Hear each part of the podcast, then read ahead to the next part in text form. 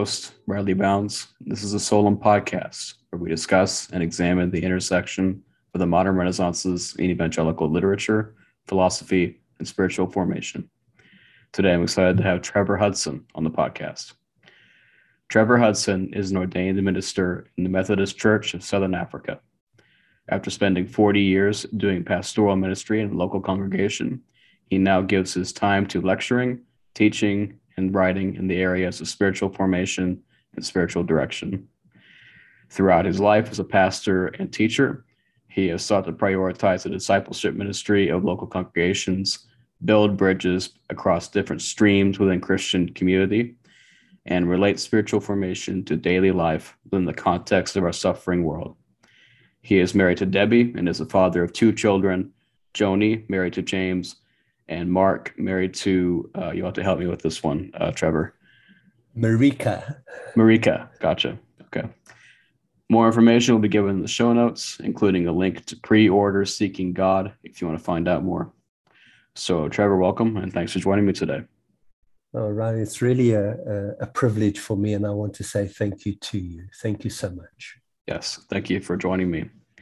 All right. Well, we're here to discuss uh, your new book, Seeking God, coming out through Tyndale Press. So, why don't you just tell us a little bit about uh, Seeking God generally?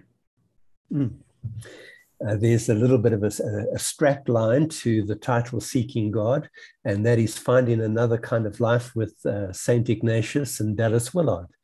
And so the book really is a, a modest attempt to bring together two um, two voices that have been really formative in their own contexts, together with my own voice as well, and just to draw readers into that journey of, of becoming seekers after God.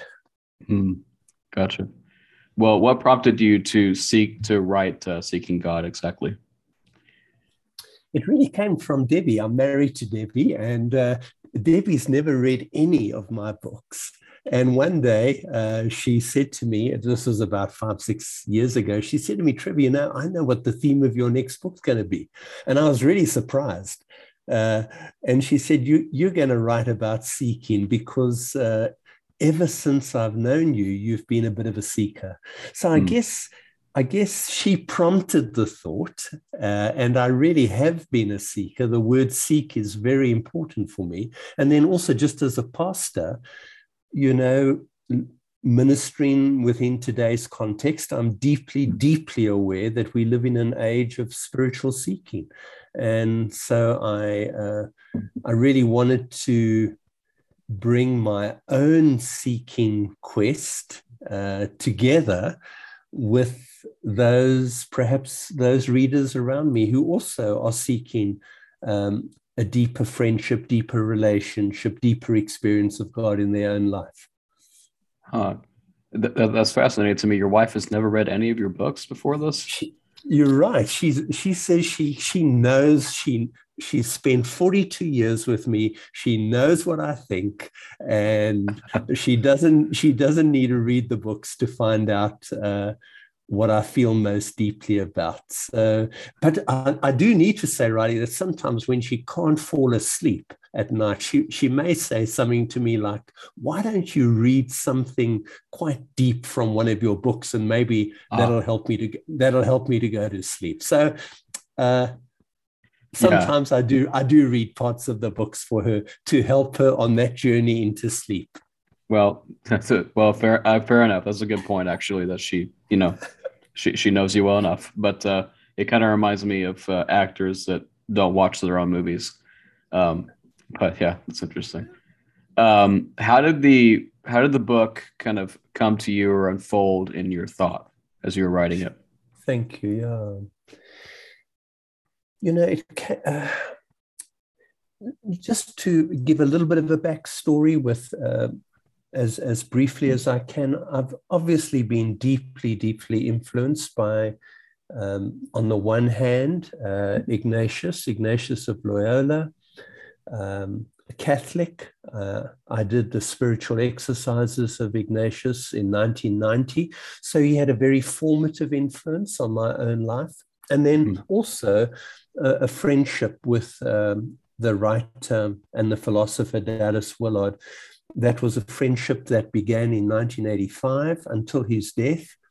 Mm-hmm. And so he too had a very formative influence. So I just wanted to bring because I had this, I had this intuitive sense that they were saying things that were very, very similar, or they were emphasizing things around discipleship that were really, really similar, even though that they lived centuries apart.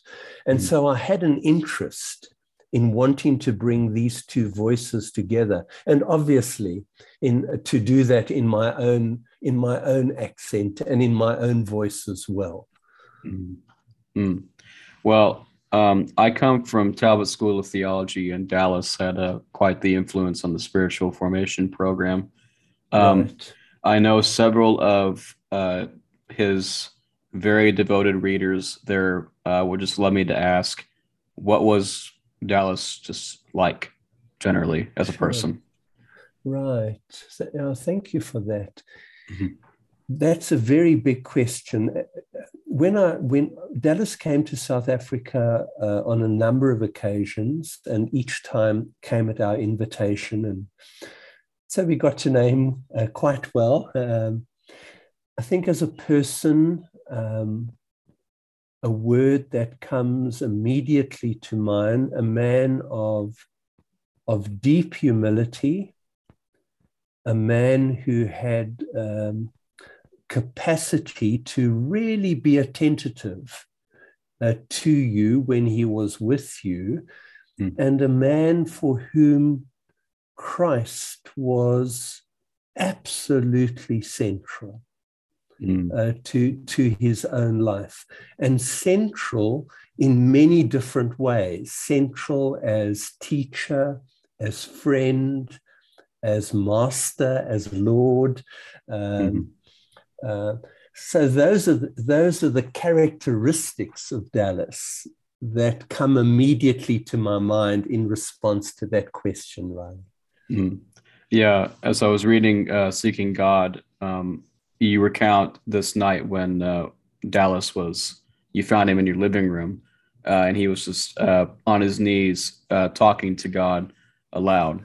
I thought that that was um, that was very moving and inspiring, uh, just because Willard was this towering academic and intellect, uh, sure. and yet he had this kind of boy-like conversation sure. with God, and I thought that that was even into his 60s i think at that point and that was just right. that right. was just such a such a touching um, recounting so right and it really spoke to me very deeply because you know here was this as you were saying this very learned person professor of philosophy um, mm-hmm. in a very childlike uh, kind of conversation mm-hmm.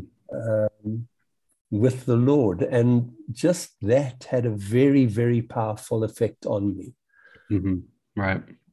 Well, what I want to ask now is why Willard and St. Ignatius of, of all people? Yeah, I think, you know, I think that they both, in their own contexts, both of them, God seemed to work through in rather extraordinary ways. Mm. Um, and so, for Ignatius, within his own context, and, and Ignatius, as you may know, and as your readers may know, was a layperson for most of his life. Not for mm. all of his life, for, but for most of his life. So they were both lay uh, at one level, working, you know, Ignatius, a layperson, uh, Dallas, um, while he did serve as an uh, ordained uh, uh, Southern Baptist minister, he also uh, served most of his life as a professor of philosophy in a secular university. Um, but God seemed to use both of them, as it were, to bring um, to bring renewal. Um, mm-hmm. I think they were agents of reformation within their own contexts. mm-hmm. and and and I was drawn to, to bring those two voices together. Um, mm and just to highlight maybe ways in which they echoed each other across the centuries and in very, very different contexts. One, a Spanish Catholic context, and the other in an American, primarily, predominantly American evangelical context. Mm. Well, I know that uh, some of our friends who might read this uh, would be uncomfortable with the idea that we are turning to these two men instead of just uh, seeking out uh, content in the Bible to for guidance. Um, sure. So, what I want to ask is: is uh, would you consider this to be idolatrous to look up to men mm. like Willard and sure. Saint Ignatius? Uh, no, thank you for no, thank you so much for that question. I think to to quickly say, I think the danger is to put anyone on a pedestal.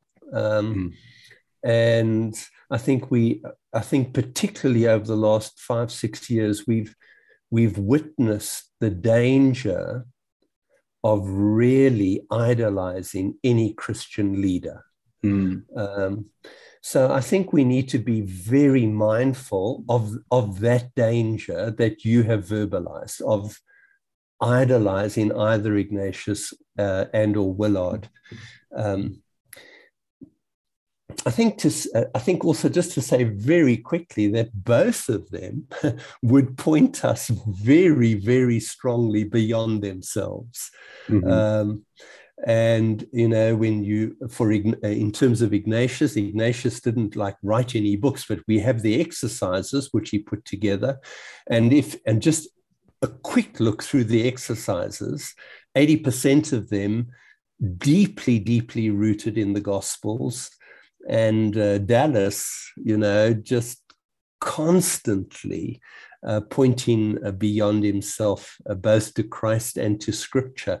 So I think that um, I think both of them would want us uh, to to look beyond them. Um, and would want us to look towards scripture and particularly would want us to look towards Christ mm-hmm. in a mm-hmm. Christward direction um, and I think would be highly, highly uncomfortable um, with us in any way, uh, in any way wanting to to idolize them or put them on a pedestal. I don't think they would want us to do that. And I also think, though, that I, I think most of your re, uh, listeners uh, would, you know, we, I think, you know, when we look at the Christian family throughout the centuries God has used certain people in quite remarkable ways. And I think, I think it's wise for us to, to be attentive to some of the things that they've said. I'm a Methodist, and while I certainly wouldn't idolize John Charles Wesley, I think they've got some pretty good things to say. And uh, and and I would want us to hear their voices. I just think that we we live in this incredible family, and we there's some wonderful voices in the family, and mm. um, I would want us to listen to them without idolizing them. Absolutely, um, I, I, think that that would apply to the even uh, uh, biblical writers like Paul. You know.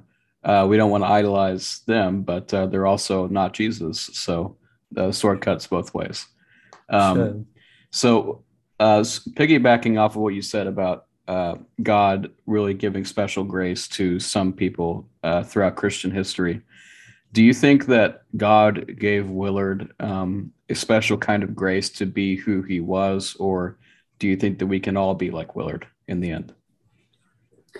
I think I think uh, Dallas Dallas would would want to say, please don't become another Willard, uh, and, uh, and and I think for me the encouragement is that here were two people, very fallible, um, who somehow were deeply abandoned to God mm-hmm. deeply, deeply yielded to Christ. And I think what they what they reveal to us through their lives is what God can do with a life that is um, is deeply yielded, deeply abandoned, deeply surrendered to Christ. So I think for me, both of them encourage me not in as it were to imitate Ignatius or to imitate Dallas, but I think for me to just bring Trevor and and just bring myself, warts and all, to God and surrender to myself, myself to Christ on an ongoing basis and trust that, that God will do in my life and what God uniquely would like to do with my life, whatever that may be. Mm. Um, so for me, the I think the encouragement is that that when that God is not going to ask me one day, Trevor, why weren't you why weren't you like Dallas or why weren't you like Ignatius? But I, I do think that that God may say, Trevor, you know, I really I really wanted you to become the Trevor that I created you to be, um, mm. and if that makes uh, if that makes sense, uh, right? Yeah, no, absolutely. That you know that we that we bring glory to God as we grow into the unique people uh, that God wants us to to become and to be. Mm, yeah, excellent. Well, on the other side of that, then Saint Ignatius. Uh, so you are a Protestant as a Methodist. So right, what uh, what what drew you as a Protestant to the spiritual exercises of a Catholic like Saint Ignatius? No, thank you for that uh, uh, question. I think it was really a what drew me to Ignatius was I knew nothing about him. and it was 1990. Found myself in a bit of a vocational crisis. And uh, I was at a retreat center, uh, an Anglican retreat center. And one of the sisters there, as I spoke to her about the uh, kind of vocational crisis that I was in, of just seeking to discern how to live it out, she said to me, Trevor, why why don't you do the exercises uh, of Ignatius? Um, and I had no idea what they were about. And then she, uh, she suggested someone uh, who could lead me through them. Uh, and so I went to this person. He happened to be an Anglican, an Anglican monk. And I asked him uh, whether he would lead me through the exercises. And so I really went in there with no prior knowledge. Uh, and uh, as you and your readers may know, you can do the exercises in two different ways. You can either do them within a kind of secluded residential area, enclosed 30 days of retreat, or you can do them in daily life. And that takes about nine or 10 months. Mm-hmm. Um, where you meet with the person who gives you the exercises. You meet with them once a week and they give you the, the, the material. So I really just went into it um, without any prior knowledge. Um, mm. on the, with you know with the encouragement of this um, with this Benedictine Anglican nun, and they were just they just really were God used them in a very deep way in my own life. Um, and I think at the after I had done them, I, I kind of I, I, wanted to share the treasure, as it were, with my own Protestant friends, and mm-hmm. um, hence that's the way I found my way into them. Mm. um, and and I think it is important to say that the exercises do need to be adapted. Um, and adaptation is a very real principle uh, of giving the exercises. The exercises are always adapted uh, to the to the person and to the context in which they are given. Mm-hmm. Right. Well, why do you think it's important to explore spiritual formation in the Protestant Church today, specifically?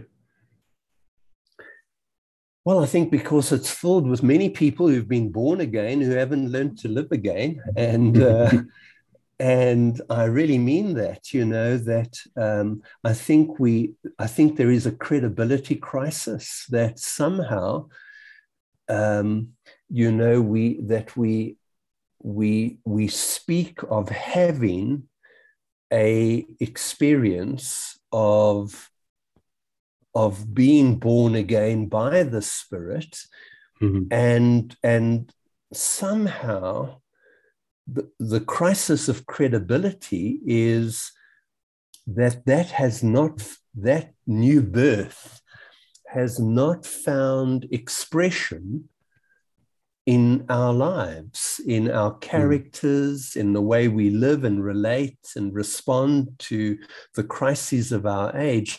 And I think that speaks of the, of the real need for spiritual formation uh, within within our congregations and within our lives. Um, mm-hmm. Besides that, you know, there is the, you know, I think of Paul's writings in the New Testament and his use of those three verbs that we need to be transformed, we need to be conformed, and we need to be formed.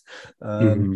And so I, I, I, think that both in terms of the credibility crisis, but also uh, because of the of the imperatives uh, in the letters of Paul, that for the need for us to be transformed into the image of Christ uh, in our mm. own lives. Right. Um, yeah, I I've, I've noticed I I've bounced around denominations in Protestantism um, and in Anglicanism and then in mainline Protestant denominations like Methodism. Um, there there still remains a pretty heavy emphasis on the doctrine of sanctification, which is a growing likeness to God. Um, but in evangelicalism, I've noticed that that's practically non-existent. Um, it's as Dallas would say, just as if I'd never sinned, and you know we can be on our merry way. Um, so I, think that what you're doing here is highlighting a um, a very important aspect of the Christian life that we just don't really have much of a hold on here in the states anymore because of the prevalence of the evangelical church. Yeah, I, I really do think, Riley, I do think that at the heart of the gospel, really at the heart of the gospel, there is an invitation to real, uh, real the, the, the real transformation of the human being, that we really are invited, to put it very simply, we're invited into another kind of life to become mm. the person that really God wants us to be.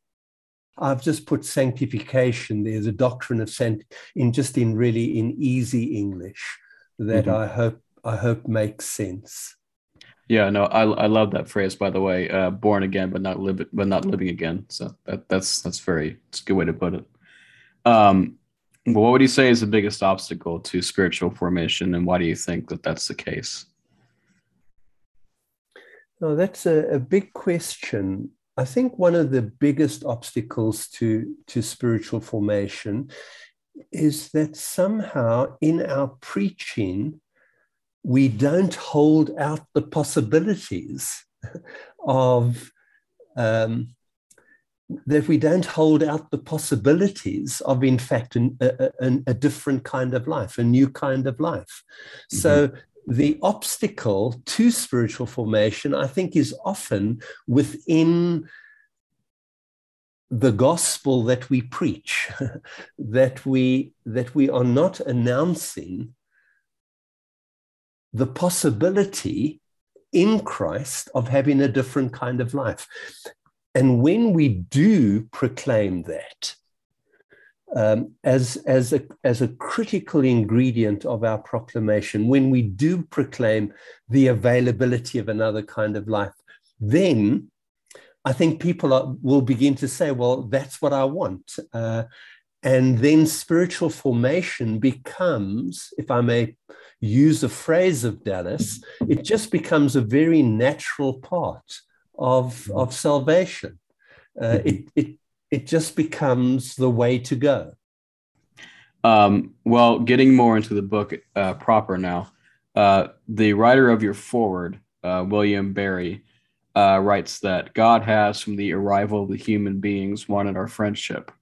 Now, why, you, why should we think that this is true? For me, the um, the the wonderful offer of God as I read through scripture, and I love this word, is this word friendship. That, you know, I think we often talk of having a personal relationship with God. The Bible doesn't necessarily use that phrase, personal relationship with God.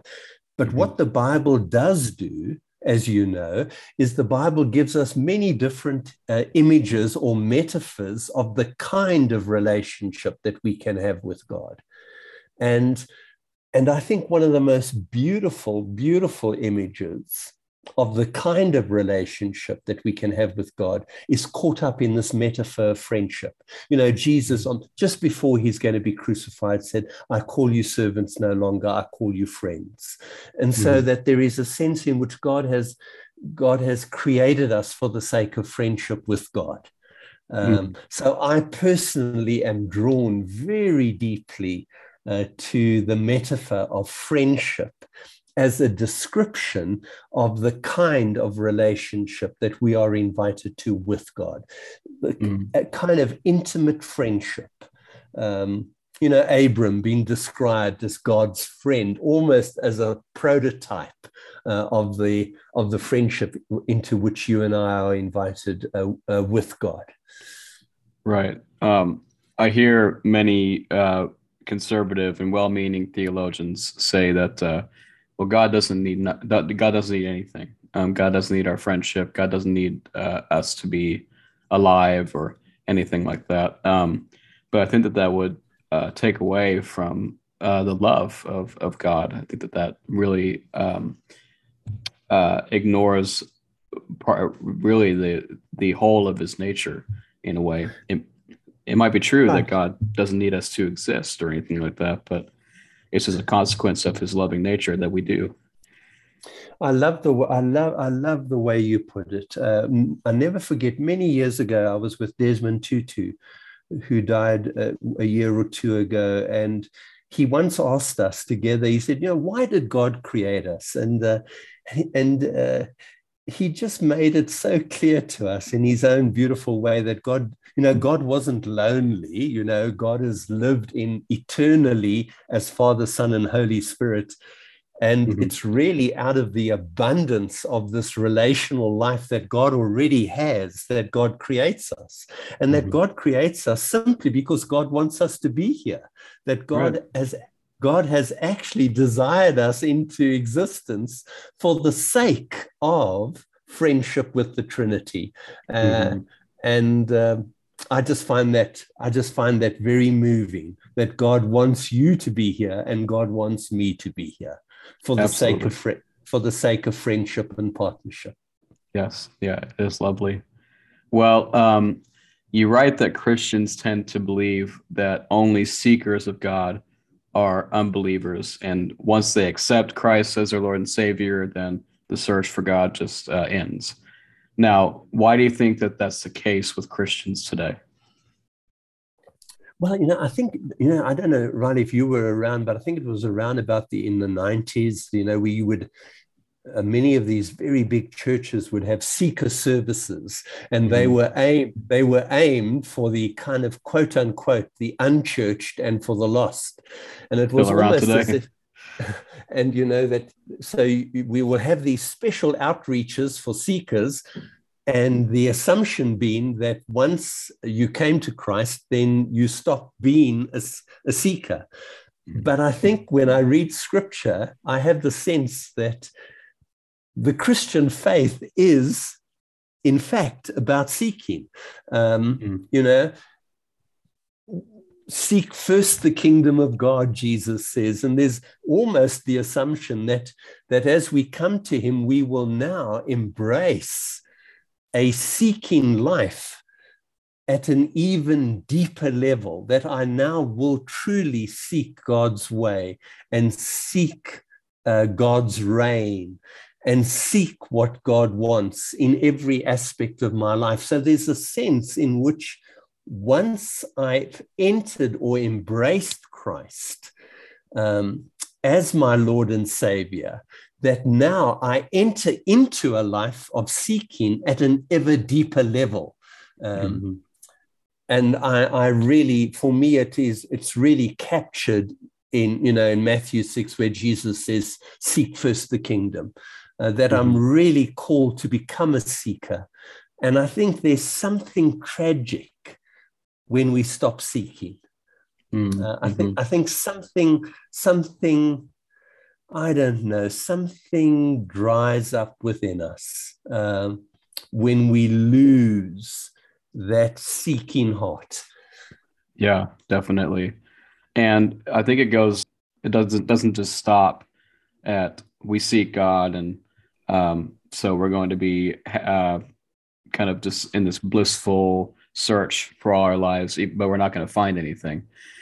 Um, I think what I think you go further and you say that we can be in the kingdom of God right now, not just waiting until we die and then you know we live out the rest of our lives plucking harps in the clouds, you know.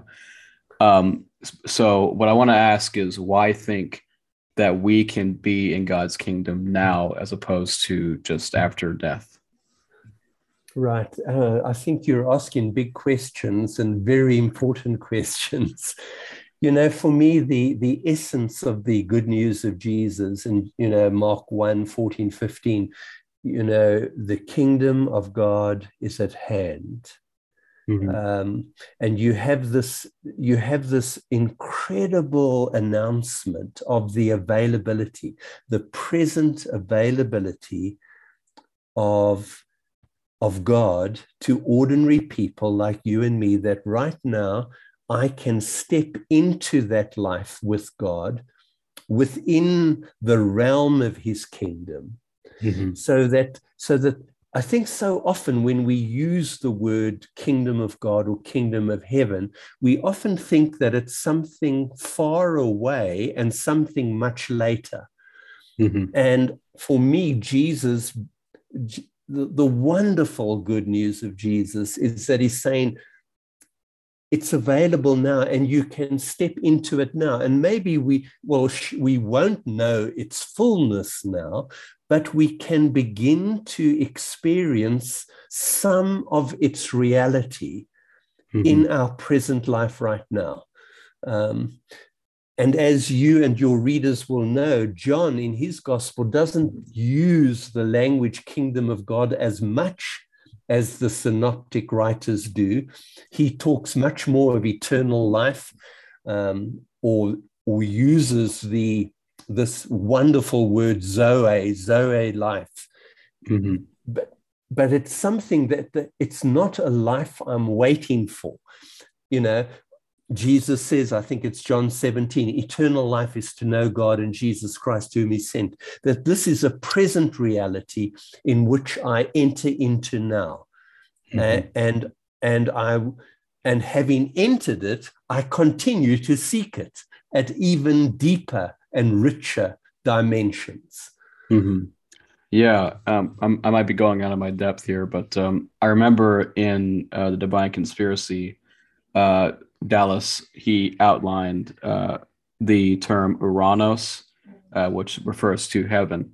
Um, and the heavens could be construed as also the sky or the uh, atmosphere around uh, the subject. I think an example would have been uh, Peter's vision of the uh, animals and the what's that? The unfurling of the carpet or what, sure, what, right, what, right. what, was, what was that the, again? The, kind of the, the blanket that came down there, yes. right? Yeah. Um, so that would signify that uh, heaven is not just close, but here in a way. Um, and obviously, that's that's we're we're not going to get the full uh, the full dose of heaven in this life, but um, that does mean that God is He's here. Um, that God, uh, you know, is is heaven itself. It seems in a way. Um, yeah, I like what you're saying there, right? In terms of that,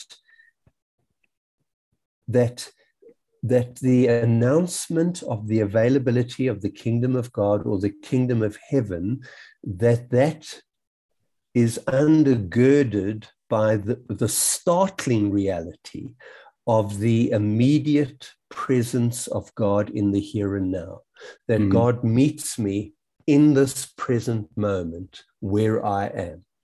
Mm. Um, and I think when we use language like kingdom of God or kingdom of heaven, I think we really need to stress its availability to ordinary people like you and me within the context of our present lives. Mm-hmm. Right. Now, um, as we pursue the fullness of that life, um, the way you describe it is a bit different um, than most would. Uh, you write that step by step, Jesus leads us into the fullness of life that is the astounding promise of the gospel. Now, that's very different from this popular notion of the gospel as just the acknowledgement of Christ's atoning death and then the acceptance of his lordship and deity. So, tell us first how you would articulate the gospel, and then tell us how you uh, came about uh, that conception of it. Thank you again for another very big question. Um, I, I, I, would see if I can, if I, and I hope I'm not trivializing in any way what you've said, mm-hmm. that when Jesus announced the gospel, he spoke about the availability of the kingdom of God.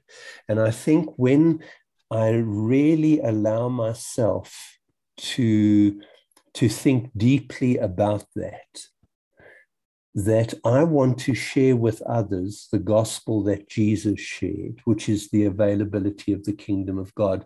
And what I do in the book, very simply, is I look for a simple English phrase that can make that understandable. And mm-hmm. for me, the phrase that most gets at that is that when Jesus offered the availability of the kingdom, he offered to us the availability of another kind of life. And not only does he offer that life to us, I've come to bring you life and I've come to bring it to you in all its fullness, but he also offers himself to us as the way into that life. So mm-hmm. on the on the one hand, he's saying, I want to give you another kind of life. And then on the other hand, he is saying to us, I want you to follow me into that life. And it's as we follow him that he leads us into the life. So for hmm. me, the gospel is on the one hand the offer of a new kind of life, which, which which God has made possible for each one of us through his life, through definitely through his death and through his resurrection of Jesus. And then he also offers, Christ offers us himself as the way into that life. Mm-hmm. Uh, and mm-hmm. hence the quotation that you gave from the book that Jesus says to me, says to you, Follow me, I will lead you into the life that I'm offering you. Mm-hmm. Right. And uh, lest lest we be misunderstood, um, I want to uh, kind of suss out here, yeah, your conception of repentance and emphasize the importance of it. Mm. So, how, I want to ask, how first does repentance really factor into your conception of the gospel? Well, as you know, when you the, it was the very for Matthew, it's the very first word he puts on the lips of Jesus um, you know, the kingdom of heaven is available. Repent, the kingdom of heaven is available. A mark, uh, the kingdom of God is available or at hand. Repent and believe the good news. Um, mm-hmm. And so for me, repentance is this, it's not a threat. um, it's a beautiful invitation. It's it's mm-hmm. it's it's it's it's it's Christ's announcing the availability of a, of a new kind of life and now the word repent, you know, it's Trevor, turn around, change direction, and enter into this life. Mm-hmm. Uh, and so for me, repentance, and I, I seek to do this in the book, repentance is really the doorway through which I walk through into the life that God wants to give us. Um, mm. I also go one step further and it's not only, as it were, the doorway into this life, but it's the pathway that I walk along each day. That each day I turn towards Christ and I turn towards the life that he wants to offer me. That repentance, as it were, is not a one off experience in the past, mm-hmm. but that I, I am constantly turning towards Christ uh, each mm. day. Uh, so for mm. me, uh, uh, repentance is is absolutely fundamental to my experience uh, of the gospel in my own life. Right. Yeah, and I'm, I I love and agree with your with your articulation of repentance. Um, I do know some, uh, again, well-meaning, but uh, maybe more hardline um, uh, brothers in Christ who would say that reframing repentance is something positive and not just a command to stop sinning uh, is kind of what you might say dancing around what repentance is or diminishing the gravity of turning away from sin. So, uh, sure. Do you think that uh, what how how would you address that that concern? Thank you. Thank you. I think it would be a concern that many of our brothers and sisters would have um, that maybe my reframing it in a positive way plays down the uh, importance of turning away from sin in our lives. I think my, my, my own response would be very, very simple to that, that, that that as I turn towards Christ, mm-hmm. I am to, I am by implication turning away from that which stands in the way of my friendship and of my relationship with Christ.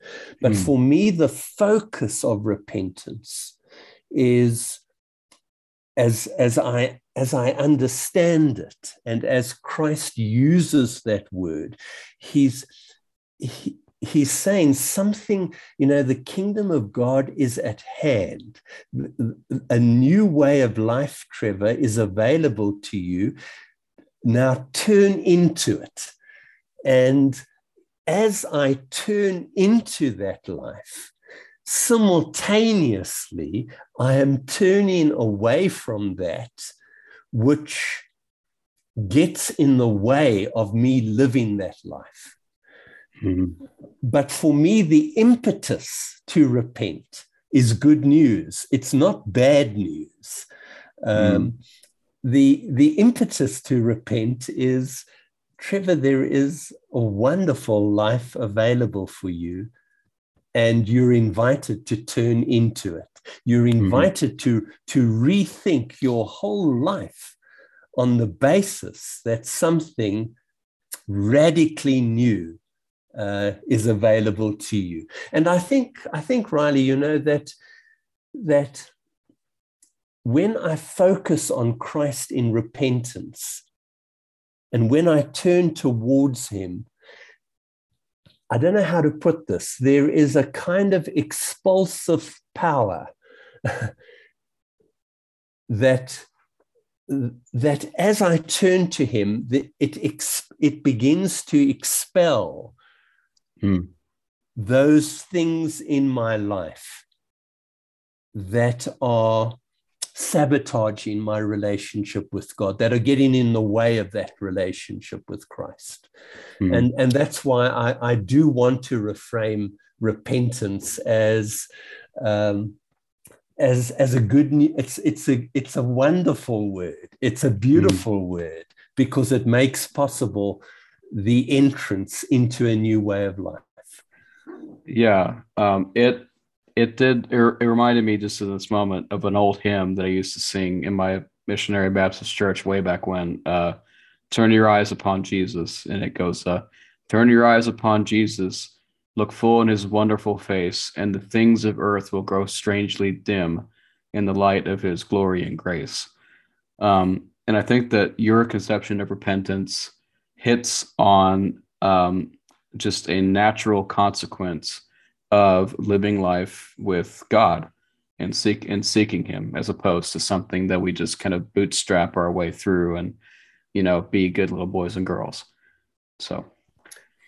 Listen, let, let me hold what you said, Riley, because it's really important. I think, I think, I think that that was one of the first choruses I ever learned, and there is something about that that is so true. And I would want to if I may, balance that, that as I turn towards Christ, things also become very clear uh, that I mm-hmm. had that I you know that I haven't seen before. You know, mm-hmm. the glory of God becomes clearer. Even I see my own sinfulness more clearly in the light of His glory. So I mm-hmm. think both and, if I may, if I may say that. Um, but what I it, the, the beauty of that chorus for me is that somehow fixing our eyes upon Christ and seeking Him does something very deep in our lives, both in terms of expelling lesser loves and making clear things that I hadn't seen before. Um, you know, and that I seem I, I, to be just for this, you know, just to be totally honest with your listeners, I can see now the levels of my self centeredness. I can see it much more clearly than I could at the time when I gave myself to Christ um, mm. as a 16, 17 year old. It's almost as if I become more and more aware in Christ's light of how I need to turn more deeply towards Him. Mm-hmm. Yeah, it, it does. It reminds me again of a, of a quote, I think by Augustine. Uh, Christianity is a is a faith seeking understanding, um, and a life with Christ uh, provides that clarity. I think. Thank you, thank you, thank you. Yeah, thank you. Um, so another another thing that you mentioned in the book is that God, the God who seeks you far more than you seek him, will surely meet you and lead you along the way into another kind of life. Mm-hmm. Um, now, many Christians will probably be reluctant to admit this, but a lot of them don't feel that God pursues them. They want to acknowledge sure. it and say that He does, but they don't truly, in their heart of hearts, feel it. Same in fact, they they often feel that God uh, sure. pulls away from them. Sure. So why think that God pursues us more than we pursue Him? Thank you. Again, again, you're asking a question that is um, so so important. Perhaps I can answer that in simply in two ways. Riley, on the one hand, as I, on the one hand, as I read scripture, I'm, I really am, uh, conf, um, I'm, I come face to face in scripture with a God who's constantly moving towards us. Mm. Um, so, so for me, the scriptural or the biblical witness is is very much to a seeking God, and and obviously the God who comes to us in Christ, and um, and then you know all the in, the incredible stories that Christ of the woman who's looking for the coin and the, the shepherd who's look. So there's a sense in which there's this objective testimony to a seeking God. I also want to be sensitive to what you've said of the person who doesn't feel sought, who mm-hmm. feels God's absence.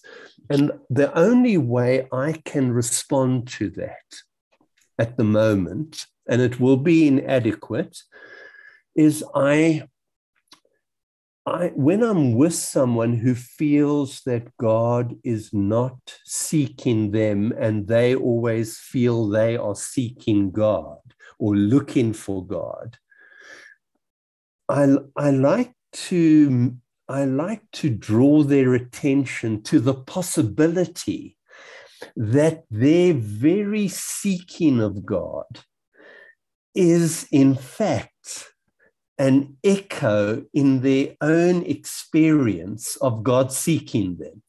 That mm. their own, that almost when they say to me, you know, Trevor, I just long for God so much, but I, I don't have a sense that God's looking for me. If I can somehow maybe hold out for them the possibility that God dwells within their own longing for God. If mm. I may wave, if I may wave the Methodist flag just just for a minute, you know, we speak of prevenient grace that God is always going before us, and I think that God, I think that God puts our longing for God in us.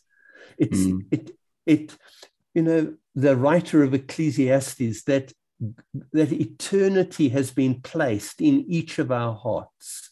Mm. Um, I think of all you quoted Augustine, you know, that that our that our hearts are restless until they find their rest in God, that there is a longing that God that God pursues us by putting within us longings for God longings mm. for truth, longings for beauty, longings for connection, that, that God is God actually exists in those longings and is pursuing us in those longings.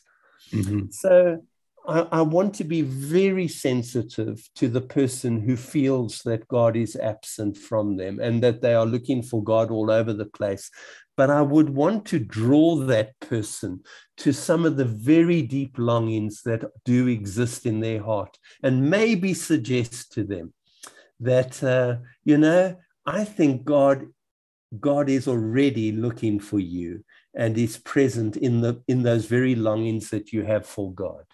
Mm. Yeah, that, that was wonderful. Thank you. Um, and I think that you've partially addressed uh, my next question. That that is something that we should turn to regularly when we feel distant from God. But on a very practical level, it's a very simple question. Then, what can we do in the moment when God seems distant from us? I think the most important thing we can do, the most important thing to, we can do, Riley, is to say to God, God, I'm you feel very distant at the moment from me. Hmm. And mm. I would appreciate it so much if you would make known to me in some way your personal love for me. So I would encourage the person to be totally honest with God about their experience um, and to, to, to and then to encourage them to ask most deeply for what they need from God mm-hmm. in terms of a deeper awareness of God's personal love for them. So mm-hmm. I'm on the side of being totally honest, um, not to pretend to come to God in our need and to ask for what we most deeply, deeply desire from God in terms of God's presence in our life. Mm, yeah, that's wonderful. Thank you. Um, well, I, I, think that many, many Christians confuse uh, the perhaps staleness of mm-hmm. their Christian walk with right. the with the notion that God has just completely left the scene. Sure. Um, so sure. why why do you think that our spiritual lives just kind of become stagnant and stale in the first place?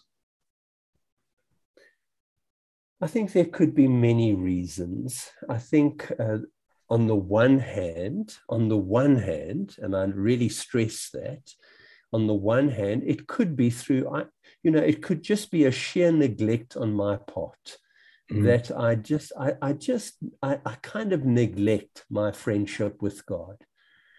Mm-hmm. Like maybe a married person neglecting their marriage and their marriage drifts into a stagnant situation.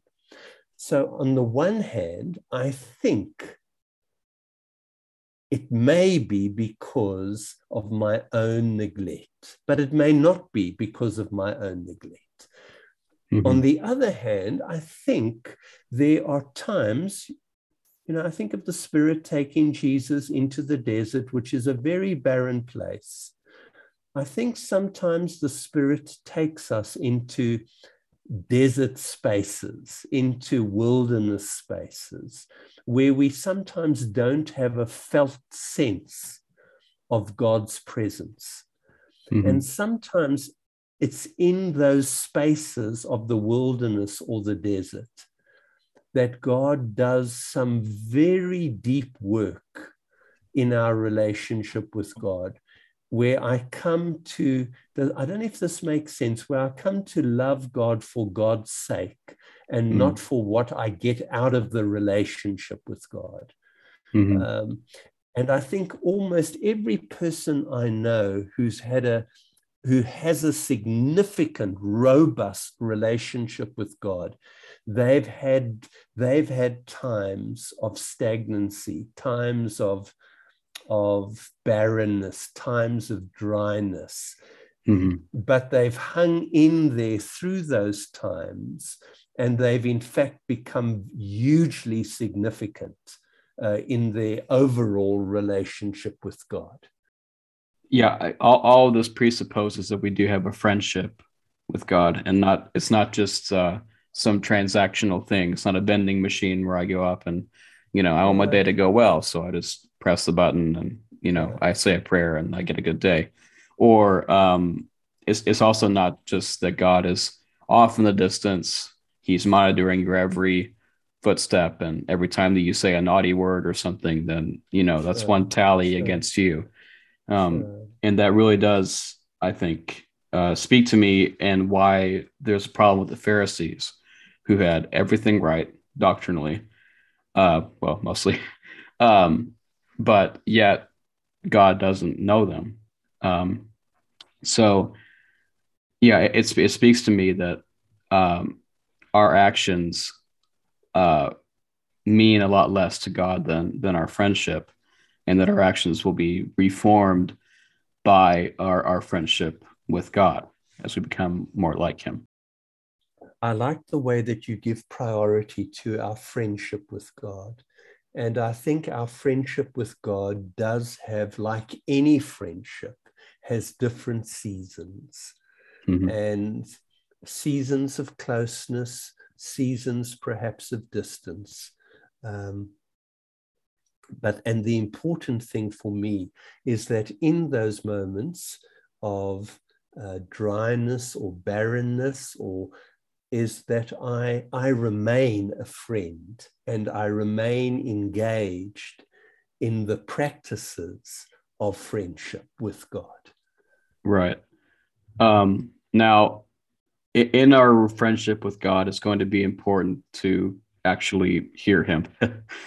um, so, how do we hear or discern the voice of God in our lives? Again, we could we could we could do another podcast on this, uh, and I'm going to I'm going to again just I hope again not trivialize an important question of yours. I think for me to to to listen to God, I think I, I want and to position myself safely for a listening relationship with God, I find it really helpful to keep very close to Christ in the Gospels. That mm. somehow, as I immerse myself in the Gospels, as I immerse myself in my friendship with Christ, I get a sense of the kinds of things that are important to God. Mm. Um, I, I kind of just begin to fine tune my listening to God. So that's the one thing I want to say. I think the um, the uh, that that if I want to listen to God, I I I stay close to Christ. I immerse myself in the Gospels, and it's through that immersion uh, in the Gospels, the immersion of myself in that friendship with Christ, within the context of that, that that um, that I position myself to listen safely to what God may be saying to me. I mm. think the other thing that I want to say is that that I've come to associate God speaking to me with those movements within my life that lead me towards greater faith, greater hope, greater love for God. So, mm. You know, that they are movements within my own heart and mind that move me in a certain direction. They move me towards greater faith, greater hope, greater love. They move me in the direction of the fruit of the Spirit. They move me in the direction of greater life. So that mm. would be a, an inadequate response to an important question. Yeah, uh, but I, I think that you you have um, given us a practical uh, guidance on how to or to test the voice of God, I guess, in our in our lives by by the results. So, um, so as we as we wrap up here, Trevor, um, I want I want to just ask, how can we engage uh, in spiritual formation in our churches on a practical level? How can we implement the things that you have suggested?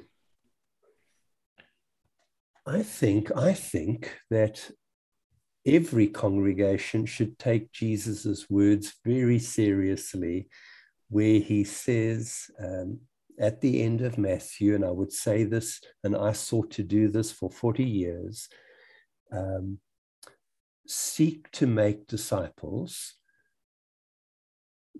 not seek to make converts. Not seek to make believers, but make disciples.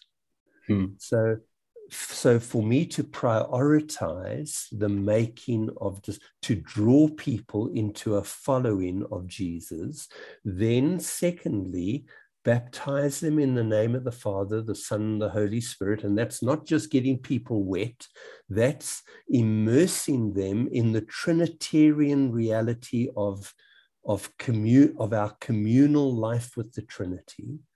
So mm so draw them into a following of Jesus, draw them into the Trinitarian life of, of our communal life with God, and then teach them all the things. I would, I would stay very in my own life as a pastor.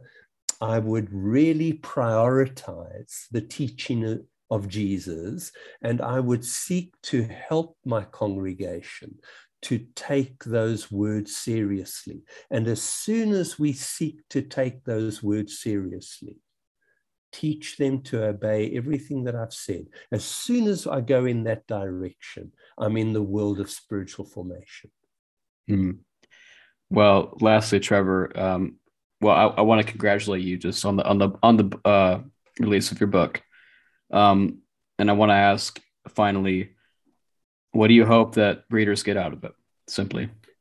Well, I hope that it wets my simple hope and prayer is, Lord, will you, as people read this book, um, will you just whet their appetites uh, to become to become seekers after you in a new and a fresh and a deep way?